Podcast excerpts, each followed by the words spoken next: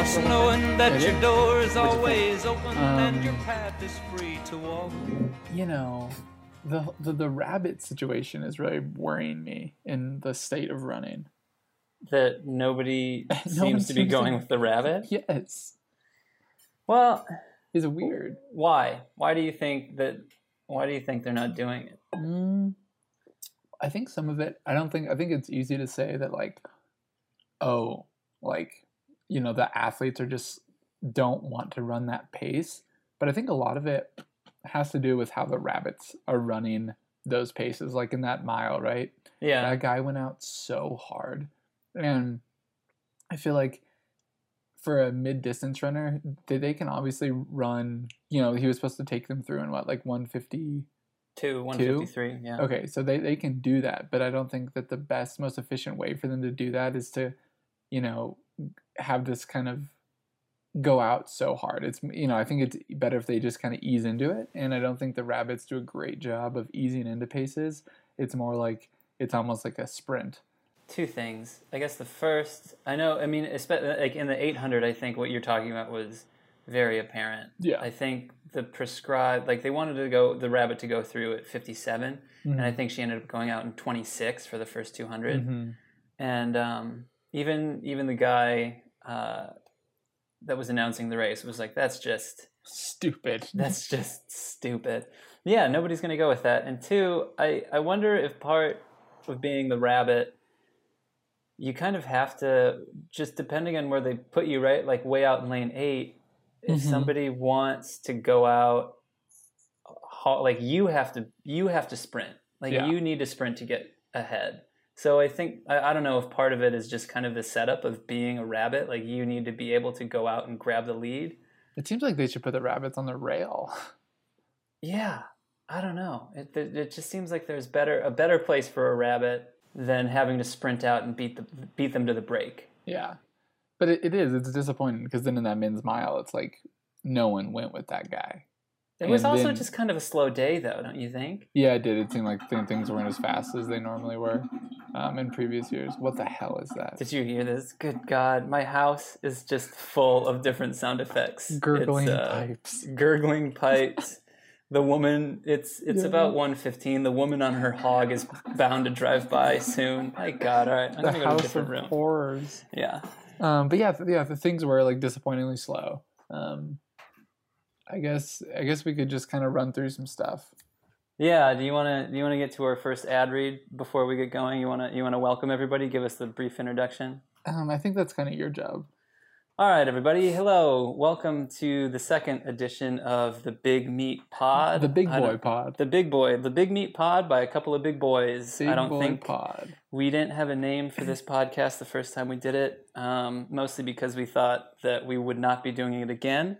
But due to a Because couple of the poor reviews, we decided because- to give yeah, but because of the overwhelmingly negative response, um, we've decided to give it another go. Uh, so if you're not familiar with me, my name is Ryan Sterner. I am a blog boy. And uh, Stephen, why don't you tell them who you are? I'm Stephen Kersh. I'm also a blog boy. Um, we both work for Citius Mag, and we decided that we should try out this podcasting thing. So we're going to basically do a short podcast after um, most big meets and kind of recap the action as well as talk about our personal lives. Uh, this week's episode is brought to you by Kohl's. Stephen, tell them a little bit about Coles. Kohl's, it's your one stop shop for a suit, a tie, and maybe a blouse for your wife or loved one. Kohl's, the place to get it all. Uh, Kohl's is, they have over 80 stores nationwide, um, probably one in your own hometown or someone you know. So if you're looking for a reason to visit, oh, I don't know, Spokane maybe, Sacramento, go check out Kohl's. I'm sure you can bring a friend along. Kohl's. Tell them Citius Mag sent you for uh, a free pair of eyeglasses while supplies last. mm, you got to get out there quick because from what we know, there are very limited supplies. Not a lot of money still left at Kohl's. My uh, the intel I'm hearing on the streets is this is the summer of the crew sock, um, which is in luck because Kohl's sells crew socks.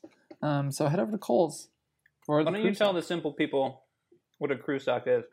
crew sock. I believe that's the sock that will ride just above the ankle, um, kind of, you know, inching up the shin. Um, I think that's what a crew sock is. It's what the we in the sock industry like to call no man's land. No sock has ever gone to mid shin before. Anyway, for the love of God, let's move on Okay. before any more listeners drop off. Um, I guess just like last time, let's start at the top of the program. so the Um, first, the first interesting event was was the women's 400 meter hurdles. The Americans looked really good in this. Uh, the uh, Dalilah Muhammad won. She. Nice. Uh, what do we know about Dalilah? She's the uh, Olympic Olympic champion. right? Olympic champion. Yep. She the world champ too. Uh, world silver medalist. Um, ran very well. Ran very poised. Uh, the other American, Shamier Little, finished second. It Love came down to both of them. Shamier was winning, or it was Dalilah's race. Then coming around the final curve, Shamier took over, um, only to have Dalilah beat her over the last two hurdles. It was a very good race. Um, she, uh, yeah, fifty three six five. Um, nothing too interesting, I think, other than there was a uh, there was a Norwegian national record Oh, by the uh, Norwegian woman Amalie Iuel. I think is probably how you pronounce that. it's worth noting that Oslo is in Norway. and uh, home home hometown gal. That's uh, that's about all we know. Okay. Moving on, things are going well. To the men's 1500 meter. The this was a fun one. This was a fun one, mostly because of the rabbit, who you really wanted to talk about. Yeah, the rabbit had a very good name, um, a hyphenated last name. His name was Dale, and here's his last name: King Cutterbuck. You just Where- don't get names like that. You don't, not in the States. No. No, that's beautiful. Uh, it he really did- rolls off this tongue. Dale King Cutterbuck. Dale. Oh, I'm sorry, not Cutter. Clutter, even oh, better. Clutterbuck. Man, that's a good one. Um, so the men's 1500, that was actually uh, that was a great race. Um, Mhm. I was surprised that the youngest Ingebrigtsen was not in the Dream Mile, but he was in this 1500. Um, Yeah, it seems like uh, oversight. you think they just kind of forgot about him? Yeah, they're like Yeah. there can't be more than two of these, Yeah, right? This is insane. This is Mhm. the typo. Fire the intern. We'll put the third one in the 1500 to make a point. Yep. Um, but yeah, so that was um, that was the you know it kind of came down to Ingebrigtsen, Chris O'Hare, Robby Andrews, um, Pat Casey was there. He wasn't really ever vying for the win, but he was definitely like in a really good position to run a fast time, and I think he ran three thirty seven or eight, maybe Yeah. three thirty eight. So here's the question I guess I had from the race. So it went Chris O'Hare won it, 335, Robby Andrews 336.05, and then the youngest Ingebrigtsen 336.06. Mm-hmm.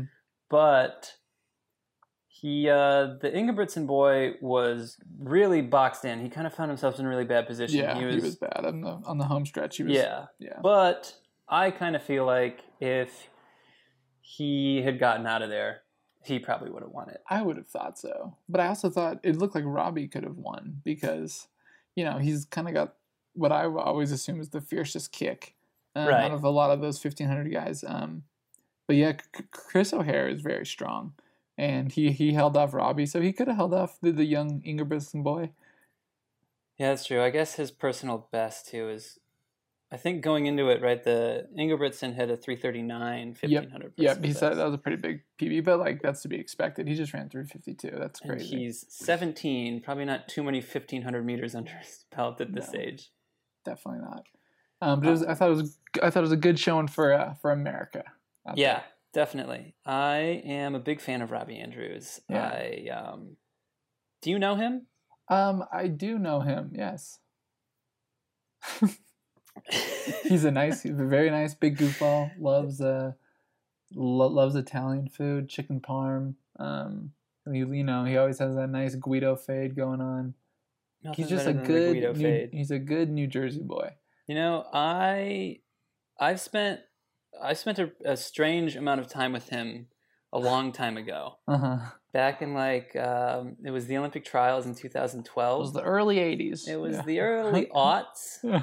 And um, I was working for FloTrack at the time, and uh, I needed I I had a flight that flew into Portland, but then there was nobody from FloTrack there that was going to drive me to Eugene. So Dropping the ball already. Yeah. they uh, Ryan Fenton, God bless his soul, found me a ride uh, with Jason Vigilante and Robby Andrews. so I get out of the airport and yeah, Jason Vigilante is just waiting on the curb for me with Robby Andrews in the um, in the passenger seat, and we proceed to go to some like strip mall so we can eat lunch. Uh, but in that strip mall, there was a there was an Adidas um, like outlet store, Uh huh. and at the time, I think Robby had just signed with Adidas, and it was 2012. You know, he kind of went through a lull a Yep. few years ago, but I think in 2012, people were still really buying the Robby Andrews stock. Well, because I'm pretty sure he went pro right before the trials. Yes. Yeah. So I just remember it being kind of funny. Like, we walked into this Adidas outlet, and we were just kind of like, it was like, here we are with a professional Adidas athlete, and just like, everybody's going like, oh, can I help you find anything? Um, but then you know we got back in the car, made the two-hour drive from Portland to Eugene. I took a nap in the back. Nice. Um, went on a short run with him around the Oh, wow. Amazon Trail, Oh man. and you- um, So you you, you know you you brush shoulders with greatness is what you're saying. yeah. And uh, would does he remember this? Probably, absolutely not. Oh, I bet he does, or at least he would pretend to. He's a very nice kid. I love that. Yeah. Um, so that's my Robby Andrews. Okay. story. That was you know it was an okay story. not the best. No, you've had better stories. um, next, next, event. I think it's worth noting too the overall environment of this meet before we get too deep into it seems just fantastic. There was shirtless. There was a shirtless guy who mm, didn't even like draw an eye. It just seemed like you know that was like oh yeah that's normal for you know this old man sans shirt to just kind of be sunbathing in the crowd. Doesn't Um, there seem to be something like kind of gentle about like a European man at a track meet with his shirt off? He's like, oh, I'm a little hot. Yeah, I'm gonna take this off. Way more gentle than like you know if that were to happen, and which I'm sure like in football stadiums, you know, there's a bunch of shirtless dudes. Yeah, Um, but then that that has the That carries with it a certain stigma. yeah. Yeah, yeah. th- this guy definitely seemed way more gentle. I don't know what it um. It might, it might be the the long. I don't know. I don't know what it is. The harsh winters, great summers. I don't know. Yeah, he's like, we've got a one month window where it's going to be above sixty degrees, so I'm going to enjoy this. I'm gonna pop the top. Uh, there was also I don't I, I don't know if, who, who was sponsoring this meet from a Norwegian television standpoint, but they had a giant strawberry. Mm, you like a- liked him Yeah, or just her? Androgynous. her. Yeah, trying to pump up the crowd. Yeah. Uh, I think after Caster Semenya won the 800, she went over and gave the strawberry a hug, uh, which was great. Um, this meet, I think, also concluded at about 10 That's 10, crazy. 10 30 so right out. local time. Yeah, sun was still out. Just that's beautiful. The sun never sets in Oslo. Have you ever spent much time in that like north of a hemisphere? Um, uh, I mean, I grew up in Minnesota, so you know. Okay. Um, How how late how like light would it stay there in the summer? man, you you forget. I mean, oh, like nine thirty probably. Wow. And you remember being a kid, and like your mom would make you go to bed at like nine o'clock. Just light out Yeah, and you would just you would still hear kids with with cool moms. yeah with cool moms like screaming outside, Yeah. and you'd be like, God damn it.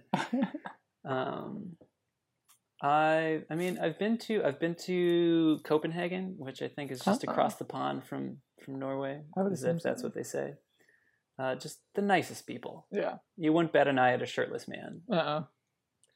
Because he doesn't mean it, it's you know there's no yeah there's no stigma there's no connotation with being shirtless like that he's angry you know Right. he's happy Right. I don't know I don't know I don't know there's something about the American shirtless man at a sporting event that is more off-putting than a European shirtless man Yeah, because that guy's kind of probably being a bit of a bore You know, Uh-huh. he's like slapping his belly and like Oh, waving God. his t-shirt over his head. and he might have a painted belly, which yeah, you know, no one needs. no, God no.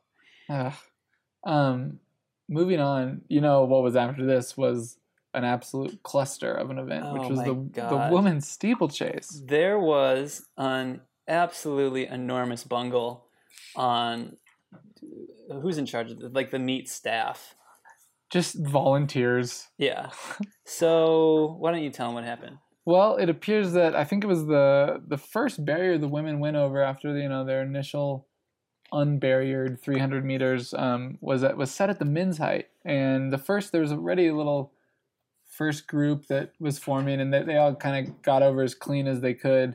Uh, and then Emma Coburn started gesticulating wildly at the officials to lower the barrier. Um, but there was a second little group that did not go over that well, and like Courtney Frerichs, I think, had some issues with it. Aisha Praught ran into the barrier, just took in the breadbasket. Yeah. Um, and they went like two more laps before Yeah. they kind of fixed it. the the kind of fix was spectacular because they just they lowered one half of it and then just moved the other half onto the infield. So it was like a short barrier for the athletes to jump over. It was it was outrageous. But the poise of the athletes was pretty impressive. Like for aisha to come back from that and then still run she ran 923 um, which is only four seconds off of her personal best. that's pretty crazy. Um, and for emma and all those other girls i don't know it was just it was super impressive. I mean, it's super frustrating. I would be pissed. yeah I don't know who deals with that kind of stuff, but if I'm the coach or if I'm the agent, I don't know how you how you reconcile something like that. Like, what's there's no there's nothing you can do no, especially Yeah. after the fact. Like, what are you Yeah. gonna like fire the person? It's like, okay, well, we hold one meet a year here. yeah You're, you know, maybe you'll be back next year, maybe you won't. I don't know. Do you think it does anything to the reputation of the meet? I hope not. I mean, that's not that like I was about to say that's not that big of a deal, but I don't want to undermine it because I'm sure to some of those women that was a huge deal and it was a potential opportunity for them to, you know, that they wanted to seize that maybe got swept away from them. Um, but I, I don't think it should sully the reputation of a meet based on It's also something though. I mean, it's dangerous. yeah, totally. Like uh, I think we were talking about it before we got on the pod. That friend of the pod, Nicole Bush, back in like the 2009. 2009, broke her foot Yeah. on How a did that barrier that, was happen? too high. Did she just hit her foot because she, she wasn't oh, okay because she like wasn't ready to jump that high? Yeah. Yeah, Do you know how much higher a barrier is? Um, I don't, but it, it's substantial. Not a small amount. Yeah. One time I was running a steeple in college and they didn't put out the first barrier, and that was fantastic. Yeah. Um, That's that- the kind of mistake you want. Yeah, I was like, all right, that's that's fine. How much? How many seconds do you think a single barrier takes away? Like takes off of your time? oh man, I don't know, two or three seconds. Well, because I was saying like, well, what if you had ran some sort of Into the like qualifier zone. yeah, but they were like, well, that mark doesn't count. Could you just be like, well, add two seconds or something like yeah, that, Yeah, exactly. and just if it's still under the the mark, Yeah. just let me in. well, that's what I was thinking too about this meet. Like, if someone had run, like they were pretty close to the meet record, I think. So, had they done that, would that have been ratified? Um, I think it. Do you need it to be ratified for this sort of stuff? I don't know. That's a question for someone more in t- touch with these things than me, Ryan. And we will not be following up with that. So No, absolutely not. If you don't get the gist of this, then you should leave. Yeah. Just kidding, don't Um, leave. No, we desperately need this. Uh, So yeah, but it was, so th- that was an entertaining event for all the wrong reasons. Although Emma Coburn did, she finished second, I think in 909, um, just like what half, maybe a quarter second off, off the win. She closed she closed like very a well. mad woman off that last barrier. She looked great. yeah, she did. I don't know, because it, doesn't. It didn't really look like she started her kick until like 50 meters out. Mm-hmm. You yeah. gotta wonder if I've obviously never been in any situation close to a Diamond League race, and you gotta defer to the the world medalist, the world uh, champion. I'm sorry. You think you um, held the kick on for a little, little, think- little too late, Emma? Are you willing to ask her that question? If I was in the press area, I'd be like, Yeah. ah, you want to think about kicking earlier next Yeah. time. Looked like you had a little juice left. You might have thought about kicking. About 50 meters earlier. Yeah, I would have I would have held your tongue on that one. And then uh, I would it would it's just I think I'm just setting them up for a LeBron moment where he just kind of leaves the press conference by saying like do better next time Yeah. and grabs grabs her briefcase and walks away. um, is this your segue to basketball? You want to talk about basketball for a little bit? I missed- intermission. I missed the game last you night didn't because watch the game last night. I know night? I was watching NCAA's and then Sarah demanded we left for pizza. Just kidding. We were both really hungry and had to leave. Is she in the room? Is that why you? Uh... Yeah, she is. She's making some sort of concoction. Oh, she gave me the middle finger. Hell yeah! don't, I don't know if that was necessary. Um, so yeah, um, because I saw the the opening, I think quarter, and Cavs look good, man. Well, that's the sad part. That's the desperate part. I think Was that they played their best that and they they, played lost? their best, and they were at least for the first quarter. yeah, It was like, oh wow, this Cavs team actually looked competitive, and they were only up. I think at certain points it, it fluctuated, but I think they were up by like ten at one point, but then they only ended like up by three, mm-hmm. and then in the second quarter. They were up by 13 at some points. Then I think going into half, they were only up by five. And then after the third, like two minutes into the third quarter, the Warriors were up by four points. And it was an just, insurmountable lead. yeah, four points for, yeah, get out of town. Yeah, And uh, I saw something really interesting. Kobe Bryant was like, Man, I really do. I have a hard time believing that LeBron's teammates are all trash. Like, I see a lot of talent out there. Basically, kind of, and I wonder if this is him just trying to close the argument of like, you should be able to win with these guys. I'm Yeah. clearly better than LeBron. but Kobe didn't win with those guys because he had what he had Clarkson and uh, who else did he have? Nance. Nance, and they were trash. Right, but that's because at that point in Kobe's career, he was He did not care. No, he was going to take 30 shots a game on two bad Achilles, a bum knee. He he was torpedoing the team. Yeah.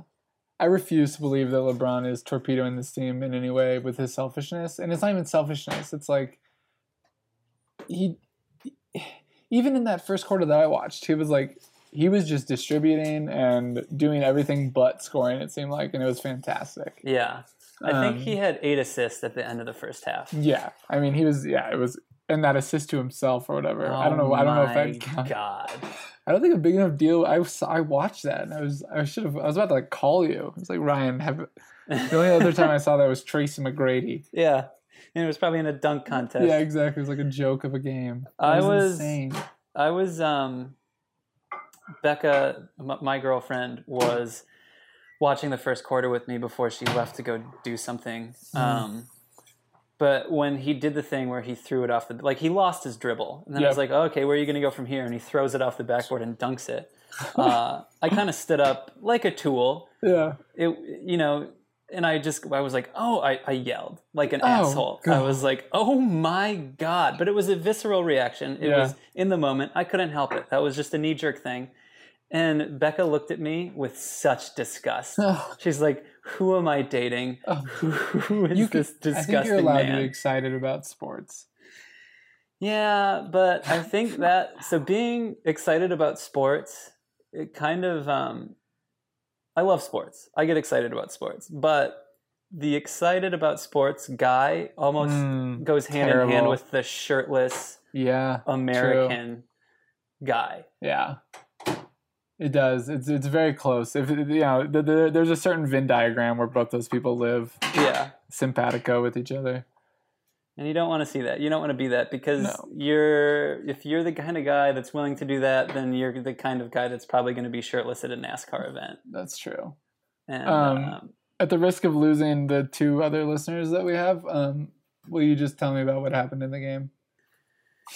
in the game, Kevin how- Durant, how did it I finish? think. How did it finish? It finished the the Warriors at one point went up by like ten points in the fourth, and the the Cavs slowly crawled back. They were within I think three points with a minute left, Uh, and Kevin Durant just had an absolutely phenomenal game. oh, I, I think he missed like six shots. He had like 42 points on maybe 20, 20 shots. It was insane.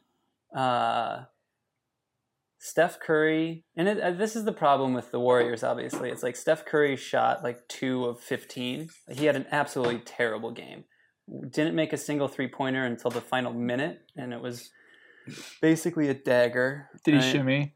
Uh, no, because he was having. If you go one of ten from three point, You can't shimmy. you can't shimmy. Yeah, it's a good rule. Um, but yeah, Kevin Durant, it's like someone like Steph Curry can have a terrible game. And if you shut down one the one superstar and like if you shut down LeBron and he only if he goes if he scores less than 10 points, you think like if you hear that stat, you're kind of like, well, that team is screwed. They probably lost the game by 30. Yeah, But for the Warriors if a guy like Steph you know, doesn't score that many points, you can still have a guy like Kevin Durant score Score 40. 42, your team yeah. will be fine. that's nuts. Um, but it did kind of remind me. There's this quote, and I'm probably going to wrongly attribute it to Dion Waiters, who plays for the Heat, Waiters Island. Waiters Island. He said something to the press one time, and I think he might have been quoting somebody else. Anyway, uh, he's like, "I would rather go one or 0 for 30 than 0 for 10 because if I went 0 for 10, it means that I stopped shooting." Oh my god. Yeah. And so I think that that's the kind of thing that's really strange to hear. But then you're like, yeah, it's like Steph Curry's having a bad game, but that doesn't mean he's bad at basketball. Like Sure. you you need to ask him to continue doing his job. hmm And like that's what he did to put them up, you know, in that last minute. He like Yeah. he nailed a three pointer. Moxie. yeah. The kid's got moxie. The kids got mock. He's like a quarterback. So Um, that was the game. It's alright. just they're gonna get swept, right? I mean, it's I no- mean, it seems like it, which is unfortunate, but whatever. Things happen. I just feel bad for LeBron. I shouldn't feel bad for LeBron. I don't feel bad for LeBron. I take that back. I'm walking that one back. I was. This is something that Chris Derrick said when we were in Portland. He was like, "the." You said just a few minutes ago that you refuse to believe that LeBron is torpedoing his team. Yeah. Chris Derrick made the argument that he is torpedoing his team by signing these one-year contracts, kind of like holding him leaving over their head. Yeah. And so instead of being able to bring in young talent to develop alongside him, it's kind of like this win at all costs Mhm. mentality Sure. which means that you're bringing you're you're revamping the roster at the trade deadline essentially. It's like a Frankenstein Yeah. Team And then- around LeBron. Yeah, and then you hope to God that Jordan Clarkson can come through for you in the finals. Rodney Hood. Yeah. um, for the love of God, we've been talking about this for 20 minutes. Oh, unfortunately, it's much more interesting. yeah. Then the women's 100 meter. that was Ahouré, right? Uh, yeah. She continues her winning ways. How much do you win if you win a diamond league? Oh, it has to be a hundred thousand dollars. Yeah, big payday. plus a car. Yeah, I don't know. Yeah, you, you you get something that we're not getting. I'll tell you that much. Um, yeah, so it was. I mean, it was a close race. Uh, Dina Asher Smith with a national record Ooh, for For Great, Great Britain, Britain, in second. Um, Oh my God, did you see this picture on the Oslo Diamond League website? which one? It's of like the Ingebrigtsens as like cyborgs Oh yeah, that was the skin suits. that was is the, so the promotional weird. material. They No, have to be national heroes, right? Oh yeah.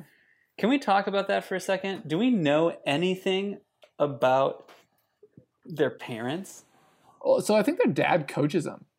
and actually incredible. i'm certain of it because they so last year before jakob got like really good and like filip and henrik had always been good um, but they were in flag and we were helping set up their training camp. Yep. and the dad was like he was a- like they needed access to the hotel conference room for like seven hours a day because jakob had to take classes. Um, and he needed like a private he needed like a room to do that in that couldn't be his hotel room for some reason. Um, but like they, it was like super strict like he would train in the morning then he would go into this conference room for like seven hours Good God. yeah, and then train again in the afternoon. So it was pretty, but then, like I didn't really know who he was at that point. Um, Who is So- this kid Yeah, I was like, who is this? taking up kid. space in And I was like, you're, you're just making my room? life harder. But I was happy to do it. And looking back, A young boy's got to get his education. I know it was yeah, it was pretty cool. Really, Did you run with them at all? you know, I never uh, I never did run with them. They're uh, I'd seen with the track a little bit, but yeah, they kind of just did their own thing. Very, all of them have very hip hair. Yeah, they all have fantastic hair. Jakob has some like cool little streaks in it. That's something that that's a young man's game. hmm Like, imagine if the next time you saw me, I showed up and I had frosted tips. Are you? I'm just imagining that. this uh, Women's we, 800. we talked about this a little bit. Already. We did. Um, this is Some kind of a yeah. rematch of the very fast uh, pre-classic 800 Mm-hmm. meter um, with Niyonsaba and Semenya. Just missing Wilson there, Ajeé Wilson. So the, this is the one with the pacer that went out incredibly fast. hmm I think yeah. Overall, it just it, it generally this is this can be a really fast track, but it just wasn't. It wasn't today. Yeah, it wasn't spectacular. I thought I thought Caster would run like you know oh, another kind of 156 low, 155 high situation. Yeah, after after this race, you kind of figured that the men's mile, which I think you know it's the dream mile. It's a pretty, uh, it's a historic event. It's got a lot of weight to it. You kind of knew. I think at least I did. I was like, well, you see the women kind of go in what should be a fat. I mean, the women in this race. You had Laura Muir, Brenda Martinez, as well. It's like those Mhm. aren't. There's no slouches when it comes to the event. Sure. Um, Both So- aren't really world class 800 meter runners. Um, they're more you know 1500 I think, but Brenda's run 157.9, so she's obviously has the talent. But yeah. th- and then this was a two second season's best for her. What Um, is what is Brenda Martinez's event? Can we talk about Brenda Martinez a little bit? I, I think, I mean, she, she always seems to me more of a 1500 meter runner just because she's a strong, like she, she does some pretty incredible strength based workouts. Do you see the stuff that she posts? Like Yeah, some it's of incredible. her. Yeah. Yeah, she, but she, she she she is. She's also very very fast. Um, so yeah, she's kind of 1500 800 person, but I would I would favor her more as a 1500 meter runner. That being said, she does have a medal hmm in the 800. So. Oh, I mean, I'm a total idiot. I have no idea what I'm talking about. But that I'm was just- five years ago. So at the age of 30, Oof. I don't know. I mean, I think Jenny Simpson kind of defies what I'm about to say, but uh, I guess at the age of 30, right, you're probably moving up. Yeah, I think I think that's common logic, but I don't know if it's necessarily accurate. Like you see some like Nick Willis who's always spouting off about how, you know, uh, what is it? Speed. You don't lose speed getting old. You get, you you get old losing speed. Ah, that doesn't make sense. So, so you, just basically something about how if you don't aren't you if you aren't working your speed all the time, you lose it, right? And then that makes Right. you um, that's going to make you need to move up. But if you do stay on it, then you can kind of keep competing at this faster stuff. Like Yeah. he's he's obviously shown that he can do that, but he might also just be a genetic freak. How? Because he what? He's got 83, so he's 35. Yeah, that's that's pretty incredible. So he'll be a world class miler. Yeah, he was because we were talking about this earlier. I looked up the all-time 1500 meter. Yeah, So they go and run 335. You were you you and then you brought up um, Mo uh, running his 327 back in 2015 or whenever it was. yeah, and I just kind of thought like, well, yeah, I think we all kind of have at least for world class standards. Like if you go 330 or below, you, I think you're kind of considered to be definitely. like that's that's great. yes. And I didn't really know how many men have broken 330 for the 1500 before, That's a Uh, that'd be a good stat. but it's quite a lot. Oh, really? It's 100. One where there's been 100 times. I guess then it's not a lot. Then there's a hundred. Yeah, that doesn't seem like that many. a hundred marks run by, you know, I'm looking down the list. Uh, it looks like Hisham Hickam. I don't know, never know how to pronounce Hickam. his first name. Hickam Hickam El Guerrouj, um, is his name. It, it looks like anytime he ran a 1500, he never ran slower than 330, according to this list. Um, but Nick Willis is on there. Yeah. Um, Steve Cram, uh, Bernard, Bernard Lagat, Oh, yeah. obviously. Um, Bernard Lagat. uh, recently disgraced uh, Olympic medalist Asbel Kiprop. Ah, yes. Um, I don't know. So it's uh, I don't know why I brought that up, but yeah. Well, it doesn't seem that common. I think is if at first you made it seem like it was common, but it doesn't Right. seem like it happens that much. No, it doesn't. Not Yeah. that many men have done it, uh, which kind of makes the. I mean, there are a handful of American men that have run 330. Mm-hmm. Um, because I don't think outside of Bernard Lagat and Sydney Maree, there's been no other American man to run under 330. Like even Really? even um, I'm What it- sure uh, Webb ran like en route, Oh yeah, you had to have. but maybe even that. Uh, but then you have Andrew Re- Wheating, I think, has ran 330, which is nuts to think about, especially since he never really panned out. as shitty as that sounds, I'm sorry. Yeah. Um, who else? Uh, Matt Centrowitz yeah. obviously has done it. Alan Webb has run 330. Uh, yeah, Andrew Wheating. Uh, Leo Leo Manzano has run 330. No way. So you got a lot of guys right there. Yeah, so that seems like it's that mark. So the next running event was the men's 200, which saw our favorite world champion Ramil Guliev reclaim his uh, his top mark with a 19.9, season's best. Yeah, He looked good doing it. he did. He um he had what do they call those things with the sunglasses when you tie Uh, 'em around your head? He had Croakies on, right? Yeah. Yeah. And he's got a bunch of tattoos. Yeah, it does. If you saw him, you'd be like, "Who is this guitarist for a Metallica cover band or something?" Yeah. Yeah, but no, And- he's a world class 200 meter runner from Turkey. Who knew? Not me. I didn't know who he was. I saw him in the final of the London last year, and was just kind of like, ah, this guy will get last. And then he won. And then he won. And you looked like a horse's ass. Yeah, I don't think anyone was with me, so I probably said it to no one, No. which is better. Um, you had an American man get disqualified for IAA, an infraction of IAAF Rule 163.3. That one, that little guy. Yeah. We all Um, know what that one is. No need to talk about it. Right, exactly. Um, other than that, there's really not too much there. It's Amir a fast race, and we are not nuanced enough in it to break it down correctly. No. So I vote name- that we move on. Ah, yeah. All right. Um, shout out to Noah Lyles. Um, he wasn't in the race. Yeah, it's, I can still shout him out, can't I? That's the whole point That's of doing a podcast. Uh, the men's 400 meter hurdles was pretty good.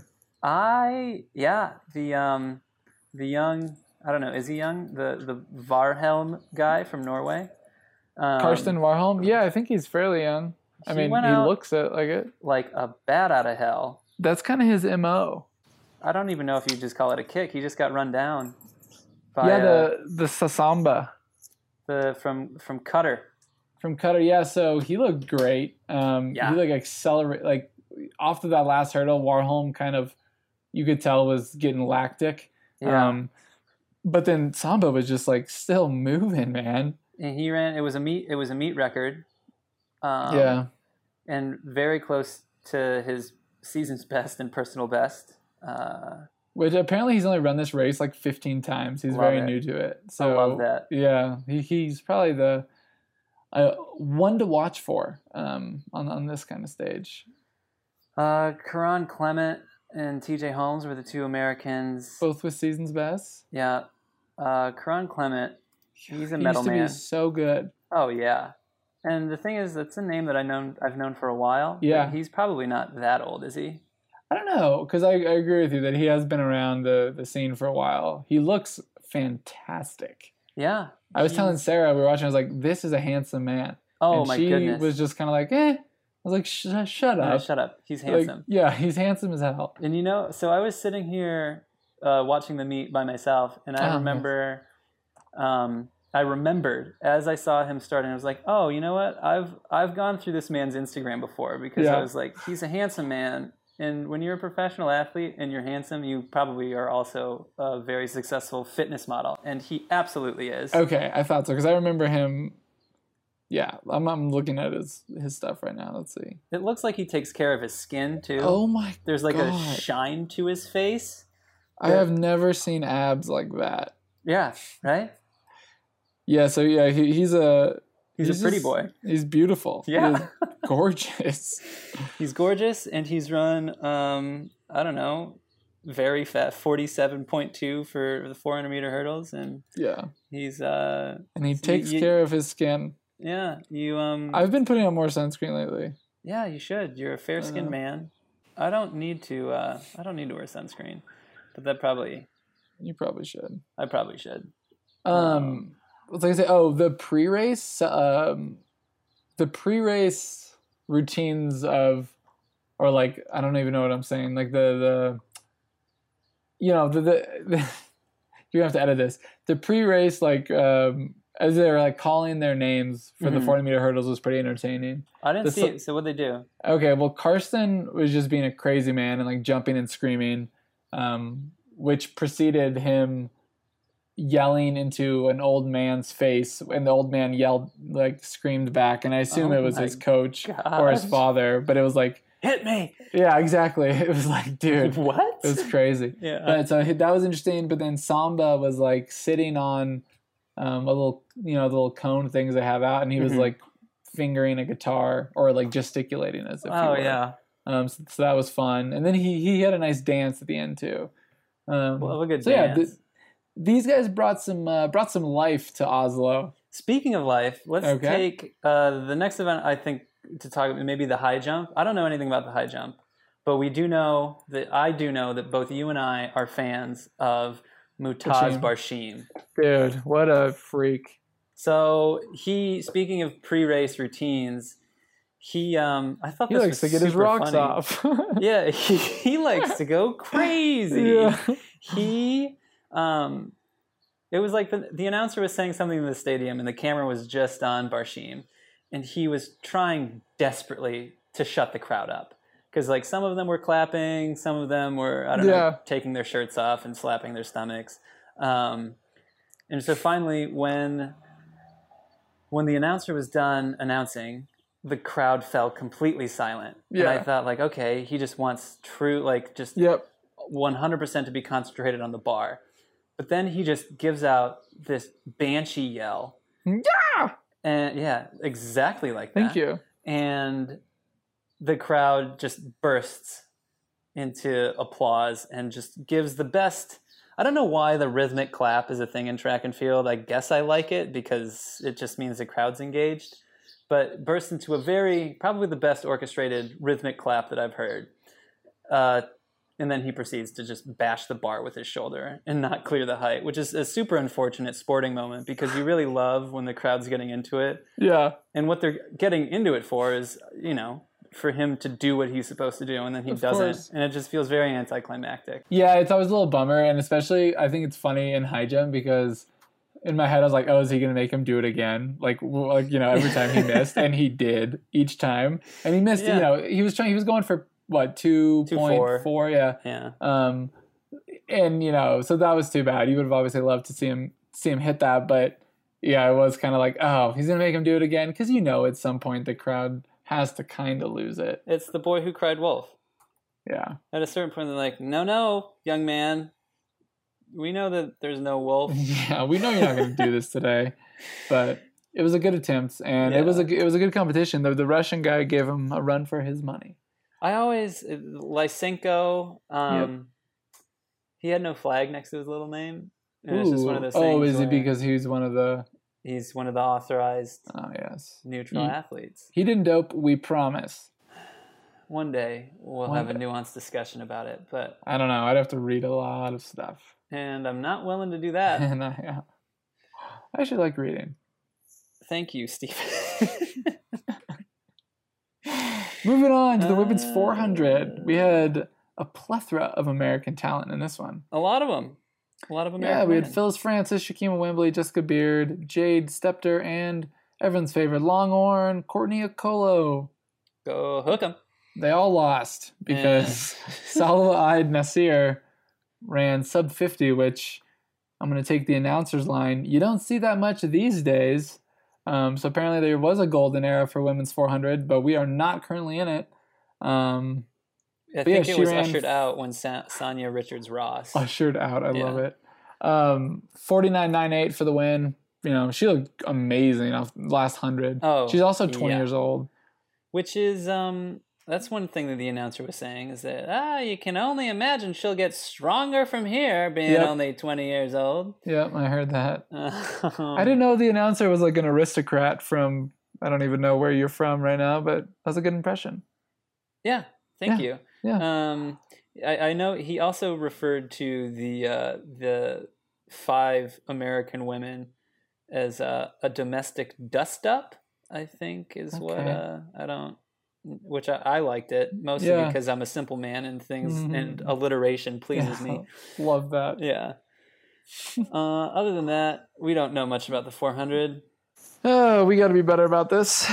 Yeah, we should be more prepared. But thank God you know, for speaking about preparedness, um, one of the poor reviews of this podcast after the initial episode was about us being unprepared, and frankly, that's just something we kind of pride ourselves on.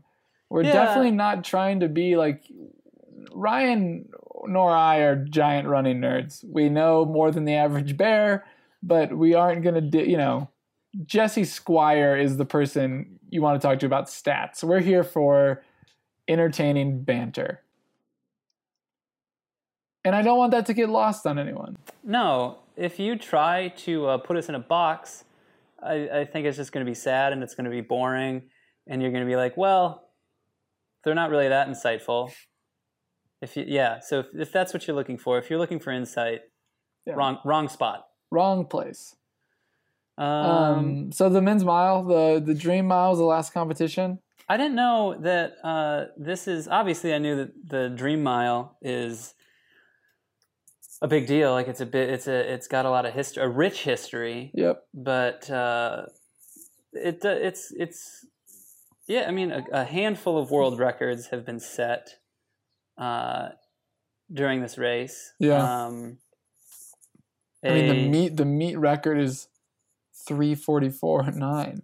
Yeah, I wonder where that ranks all time miles. Just based on that, you're kind of always hoping for a fast race, Yep. and based on the field, I think it obviously had potential to be fast.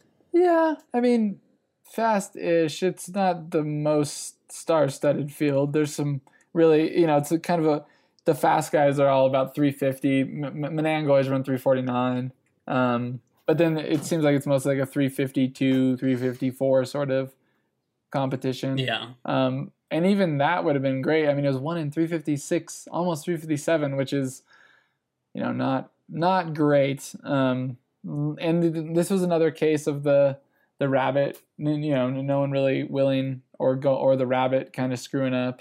Um, but you know, so yeah, he was asked to go through in 152 to 153. Ran his first lap in 57, and no one was even close to him. The field went through in 60. Um, and then they ran a 64 for a second lap. Ugh. Did you see that the they they have listed the the rabbit's mile PR? Yeah, yeah, I'm looking at 444. 444. He's run 145 in the 800. Yeah, nothing to sneeze at, but Yeah. uh, just kind of funny. I Of know. course, he's faster than 444, and of course, hey, if you're out there and you've only ran 340, 444, um, perfectly Good respectable job. time. That's amazing. Sub Yeah, five. Nice Good for you. Holy shit. Um, the one, so Manangoi is obviously the reigning world champion. Um, and I thought his race was super impressive, especially that last lap when everyone was kind of just on him and he just held the rail Yeah. and just refused to let anyone buy him and then just blasted people the last hundred or so. I thought it was it was really really impressive and it seems like a, a return to form for Elijah. Is he a young boy? Uh, probably. We're uh, going to assume that he's a young boy. Yeah. Um, I just looked it up. The 344 by Hikam El Guerrouj, uh, the fourth fastest mile of all time. Can you believe they ran 12 seconds slower today? It's so you know what's kind of crazy to think about too is that Alan Webb's 347. Yeah. It's like when that's the how, when did he run that? Two thousand seven. Something like that. So that was the fastest time when he did it. It was like the fastest time since two thousand three. So I think that still makes it like since two thousand. Like nobody's ran fast. Like Alan Webb in the last decade is still the fastest miler in the world. Really? Yeah. So yeah, I mean, it was a very disappointing in terms of. Yeah, I thought it was a good race. Like it was, it was fun to watch the last lap, and it was cool Yeah. to see Manangoi kind of flex on people. But I think that kind of brings it back to these kind of what what people refer to, I guess, as championship style racing, with like kind Sure. of sit and kick thing, uh, which people, the announcers too, were kind of pissing on it. Like, uh, it kind of sucks that nobody's going with the rabbit, or they're they're going to be content to run 357. But I, I don't know. I feel like I might be in the minority, but I don't really mind when they run slow. I'd say you definitely are in the minority. but I think that kind of. Uh, Humanizes them. No, it's just the kind of yeah. It just makes them seem beatable. No, the uh, it's kind of fun watching the them kind of start to. I, I like the long kill. I like the fast last eight hundred meters. I think it's fun. Than just watching like oh here goes some guy going with the rabbit. He's gonna die. Who's gonna pass him as Yeah. he died? Like it's just not like but it's then more. it's always just it's kind of fascinating to see that almost yeah. because it's like it's more you know I don't know I don't I don't know I guess it's braver right To try to to to maybe potentially fall on the sword. yeah exactly I guess. And this goes along to like this is something um, that I'm also curious about. Like when it does come down to something rather pedestrian, like let's say a race like this, one in three fifty seven, something that everybody in the field, at least looking from their PRs, yes has done well below that easily. Like, what happens in the race when you go through in uh two flat 204 i think is what Mhm. yeah 204 they went through like is that a breeze to the, a, a walk in the park to them? Oh yeah definitely. And so and then you close what did this man close in? Um what is that? 204 and 156 so he closed in um 150 oh, 152 so his Manangoi hit the bell at 302 so he closed in 54 Three- yeah yeah 54 something that obviously all of these guys are capable of yeah why does Manangoi get the edge there Um, yeah, I mean, I think a lot of it had to do with his positioning. He was leading at the bell.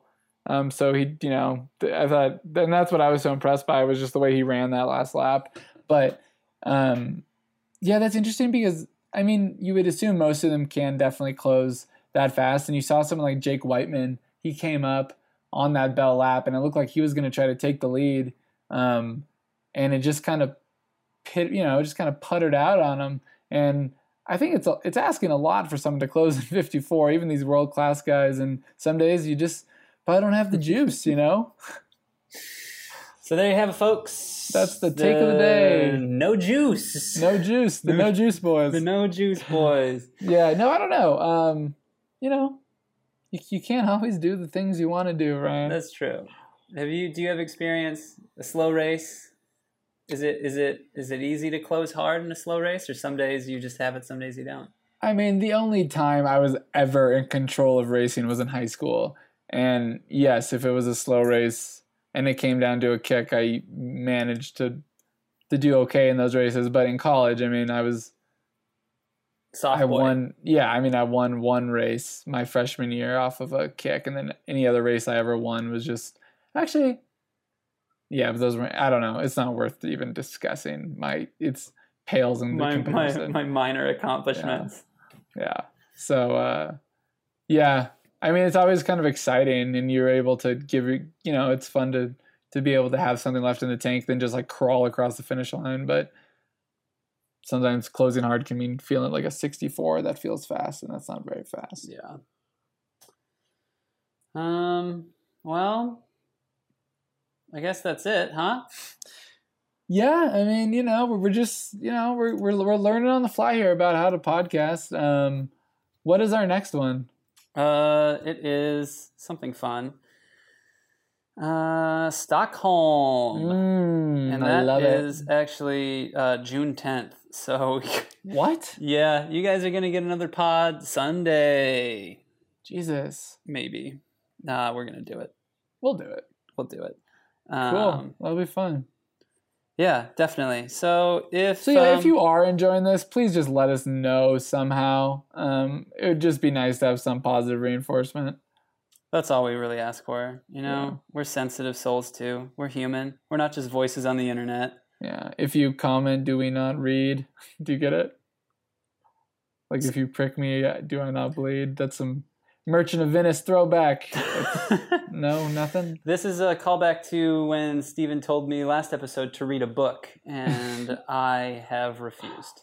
Yes, still haven't read. Mm-mm. Not once. That's why the only book. Ryan has ever read was The Phantom Tollbooth. That's yeah, and that's when I stopped. grade. Fourth. Yeah. Ooh, wow. Okay, third grade. I'm sorry. Uh, it had pictures. It was great.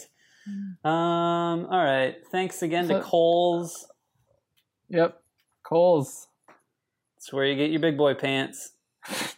or Big Girl Suits. Oh, and big girl suits. Uh, That's why we love them. Stephen, what are you doing the rest of the day? Rest of the day, um, two fifteen. Oof. And the clotheslines and the junkyards and the highways come between us. And some other woman's crying to her mother cause she turned and I was gone. I still might run in silence, tears of joy might stain my face, and a summer sun might burn me till I'm blind but not to where I cannot see you walking on the back roads by the rivers flowing gentle on my mind.